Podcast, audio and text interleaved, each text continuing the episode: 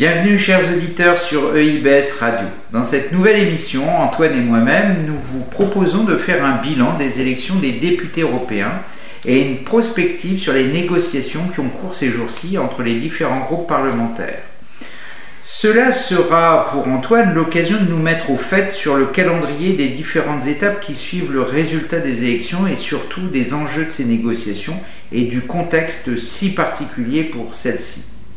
Mais commençons par le début, comme le conseillait déjà Aristote qui était un homme de bon sens.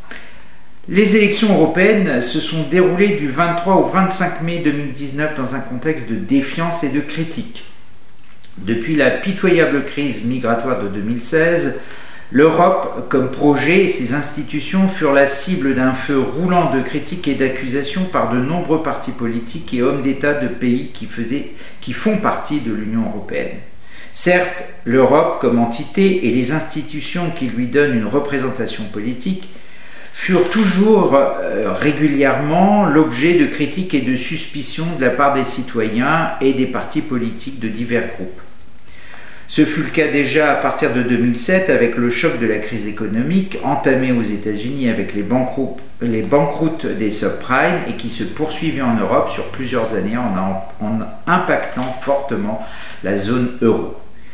Mais il n'en va pas de même pour ces dernières années. Le ressentiment, la perte de confiance ne s'explique pas que pour des raisons économiques ou migratoires.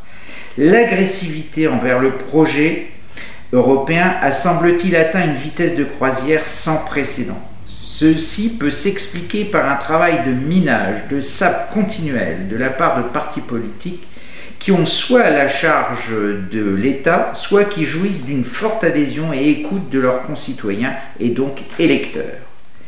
Les eurosceptiques, les souverainistes, les europhobes ont gagné un crédit auprès des citoyens et ils ont l'écoute des électeurs européens. Euh, ces partis politiques, quelle que soit leur ligne de code, leur ligne d'horizon, n'apparaissent plus comme des curiosités baroques, voire grotesques, que les observateurs de la politique européenne jugeaient et considéraient avec condescendance en estimant qu'il s'agissait de tocades passagères des démocraties européennes. Désormais, nous savons, nous les europhiles, que l'Europe peut être sévèrement mise à mal et que ces mouvements politiques ne sont pas de simples mauvaises herbes dans le jardin à la française des institutions européennes, mais qu'il s'agit bel et bien de plantes vénéneuses qui diffusent des pensées délétères. Dans ce contexte de menaces, de désenchantement, les prospectives étaient particulièrement euh, pessimistes pour ces dernières élections les, résultats ont en fait projeté des lignes de force politiques inédites et déstabilisantes. Pour tracer à gros traits les résultats, disons qu'il y a le volet des confirmations et le volet des surprises de l'inattendu. Dans celui des confirmations, il y a évidemment la consolidation, voire la progression des partis eurosceptiques ou souverainistes c'est le cas évidemment de la Ligue du Nord, anciennement la Ligue du Nord, euh, de Salvini, qui a euh, gagné 33,64% des voix, alors qu'on lui en prédisait euh, au maximum 28. Il y a évidemment Viktor Orban qui consolide sa position avec 52,31% des voix. Il faut aussi citer par exemple euh, la progression étonnante de 7% du, mouvement extrémiste nationaliste, le, Belang, euh, qui progresse euh, à côté de la NVA. Il y a évidemment une, consolidation des mouvements du Parti nationaliste en Bulgarie. Euh, le parti d'extrême droite euh, eurosceptique en Autriche, c'est le cas aussi en Pologne. Euh, bref, ce sont des consolidations qui confirment les attentes. Toujours dans le cadre des confirmations, il y a aussi euh, les perspectives de tassement euh, ou des reculs des droites modérées, les sociodémocrates, le centre-droite ou les, sociaux, euh, les chrétiens sociaux. Alors, quant aux, quant aux, surprises, elles sont en fait pour rester, elles sont faites pour rester en mémoire.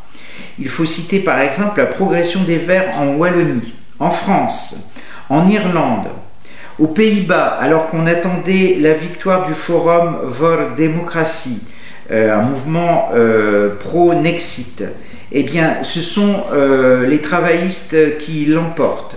C'est la, même chose au Portugal, avec le Parti socialiste qui l'emporte avec plus de 33% des voix. toujours, alors en Irlande, ce sont aussi c'est un parti le parti gouvernemental pro-européen qui l'emporte, qui consolide sa position. Donc, euh, toutes ces surprises euh, et toutes ces consolidations, en fait, euh, ne permettent plus d'avoir une image stable de ce qui va se dérouler dans le Parlement européen.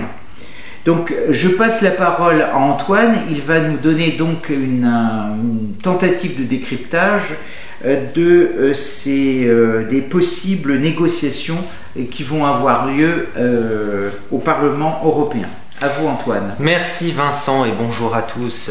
Alors euh, merci pour cet exposé qui reflète naturellement les tendances de fond qu'on va retrouver euh, au Parlement européen. Si on fait alors une petite projection rapide, on constate déjà les deux grands perdants hein, du scrutin, le PPE qui reste majoritaire à 179 sièges mais qui perd 40 sièges par rapport à la précédente mandature et qui désormais représente moins d'un quart du Parlement européen, à peu près 24% euh, des sièges. Autre grand perdant, euh, c'est les euh, sociodémocrates à 153 sièges qui en perdent donc 48 d'après les projections. une défaite lourde de sens puisque ce qui est sanctionné ici, c'est la coalition historique au sein des institutions européennes, la coalition historique entre le Parti populaire et les sociodémocrates. Cette euh, perte historique pour les deux partis est lourde de sens. Elle signifie également aujourd'hui la perte de la majorité absolue euh, pour cette coalition euh, qui a toujours remporté la Commission européenne. Alors à côté de cette défaite. Hein. Il y a euh, trois vainqueurs qu'on peut distinguer, euh, qui sont les libéraux, euh, avec une très forte poussée. Les libéraux emmenés par le groupe Adle. alors maintenant, Adle et Renaissance, puisqu'il a été rejoint a priori par la liste de Nathalie Loiseau de La République En Marche, qui gagne 36 sièges et qui se retrouve à 105 députés, eurodéputés. Euh, les Verts, une, forte progression des Verts qui se retrouve à 69 sièges, ils gagnent 17 députés par rapport à la précédente mandature.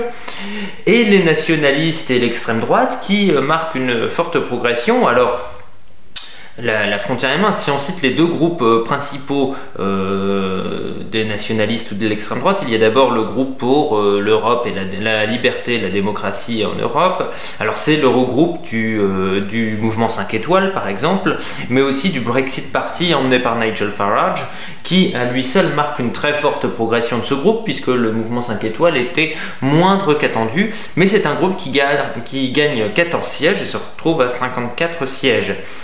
Deuxième groupe euh, forcément important, euh, même plus important, c'est celui emmené notamment par Matteo Salvini et par le Front National, enfin le Rassemblement National maintenant, le groupe ENL qui se retrouve maintenant à 58 sièges, donc qui gagne 22 sièges d'eurodéputés.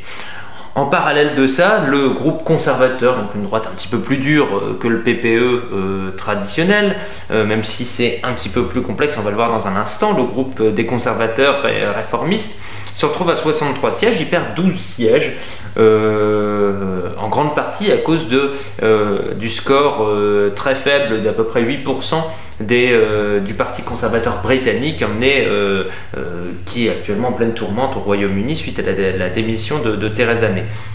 Donc voilà un petit peu l'état des forces au Parlement européen. Un Parlement beaucoup plus divisé, hein, avec des partis beaucoup moins massifs que jusqu'à présent.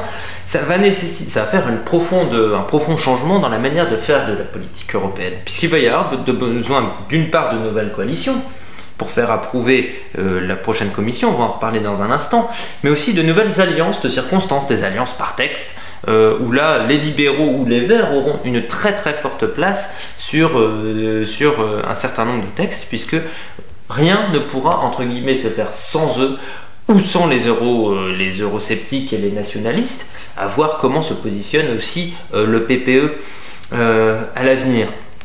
Alors, petite chose à noter, il y a eu moins d'abstention qu'anticipé. Hein. La tendance qui était vraie en France, hein, on attendait 42% d'abstention.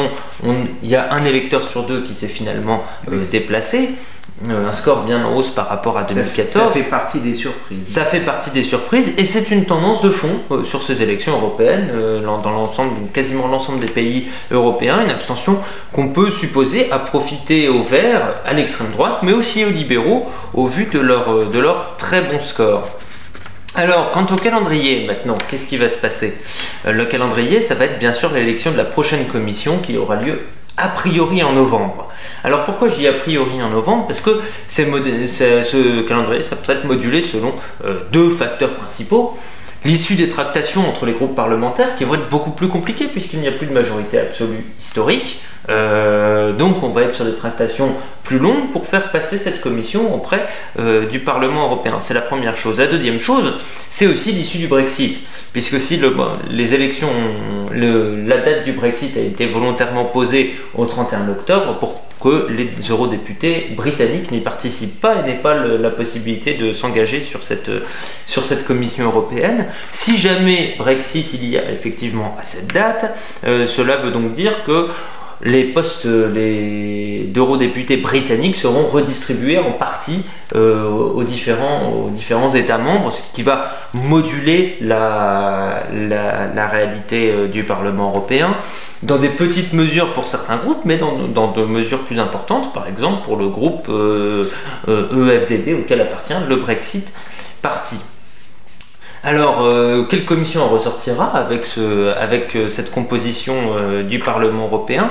Question d'autant plus compliquée puisque si on se penche sur le PPE qui reste la première force politique, il avait comme objectif d'imposer Martin Weber de la CSU allemande, bavaroise, la, coalition actuellement au pouvoir en, Allemagne, comme président de la commission. Sauf qu'aujourd'hui, un certain nombre de composante politique ne souhaite pas euh, d'un membre de la CDU, enfin du PPE à la tête de la commission, et encore moins de la CDU, c'est notamment le cas de ce qu'on a pu comprendre de la part de la liste Renaissance en marche en France, qui reste une grosse composante, puisque euh, il faudra que le Conseil européen se prononce aussi pour la composition de cette commission européenne. Ça, c'est le premier, euh, le premier point. Le deuxième point, c'est une interrogation aussi sur l'avenir politique du PPE. Aujourd'hui, la large victoire de Viktor Orban en Hongrie a permis au PPE de sauver un certain nombre de, sièges. Sauf que cette, euh, cette euh, position de Viktor Orban au sein du PPE est déjà plus que remise en question à l'heure actuelle. Euh, avec des divergences de fond hein, sur les questions migratoires, avec les, tensions qu'il y a eu avec Juncker et les possibles et les menaces de sanctions qui s'étaient exprimées. Il faut savoir que Juncker fait également partie du PPE, tout comme Orban. J'ai envie de dire qu'entre euh, entre eux deux, il y a 50 nuances de PPE possibles. Euh, quel est l'avenir de ce groupe Donc, est-ce que Victor Orban va se rapprocher? Il avait fait des, rapprochements avec Matteo Salvini ces dernières semaines. Est-ce qu'il va poursuivre dans cette voie? Auquel cas, il viendrait renforcer l'effectif de l'extrême droite, affaiblir encore un petit peu le PPE. Là-dessus, rien n'est moins sûr et on aura le résultat euh, dans les prochains mois avec l'issue de, avec les, les avancées de cette tractation entre partis. Et voilà pour moi, Vincent, pour ma petite analyse euh, Nous vous de ces projections. Antoine, pour cette, euh, cette analyse. En effet, euh, en conclusion, il faut, il faut pointer le fait que les négociations vont être sans doute rudes et difficiles à, à, estimer à l'avance. il est sûr que en ce qui concerne Victor Orban, c'est, si je puis dire, le gros morceau euh, qui va peut-être faire balancer, euh, faire balancer euh, d'un côté ou de l'autre le rapport des forces. Alors attention, la Hongrie a peu d'eurodéputés, par contre, si le départ d'Orban a lieu, ça voudra aussi dire une repolarisation du PPE. Alors je me souviens qu'Orban avait été invité, il a été présent lors d'une réunion quelques jours avant les élections avec Marine Le Pen, le comment dire le chef du parti euh, tchèque, euh, parti populaire tchèque d'origine euh, japonaise. Et c'était donc toute la famille eurosceptique, europhobe et nationaliste qui était réunie à, Turin, si mes souvenirs sont exacts. De toute façon, ces tractations sont à suivre de près, puisque, encore une fois, le PPE va devoir clarifier sa position, ne serait-ce que pour pouvoir mener une coalition avec les Verts ou avec les libéraux. Sans verre dans le fruit. Tout à fait. Eh bien, merci Vincent. Merci Antoine. Et on se Merci à vous, chers euh, auditeurs, de nous avoir suivis. Pour une prochaine, euh, pour une prochaine émission.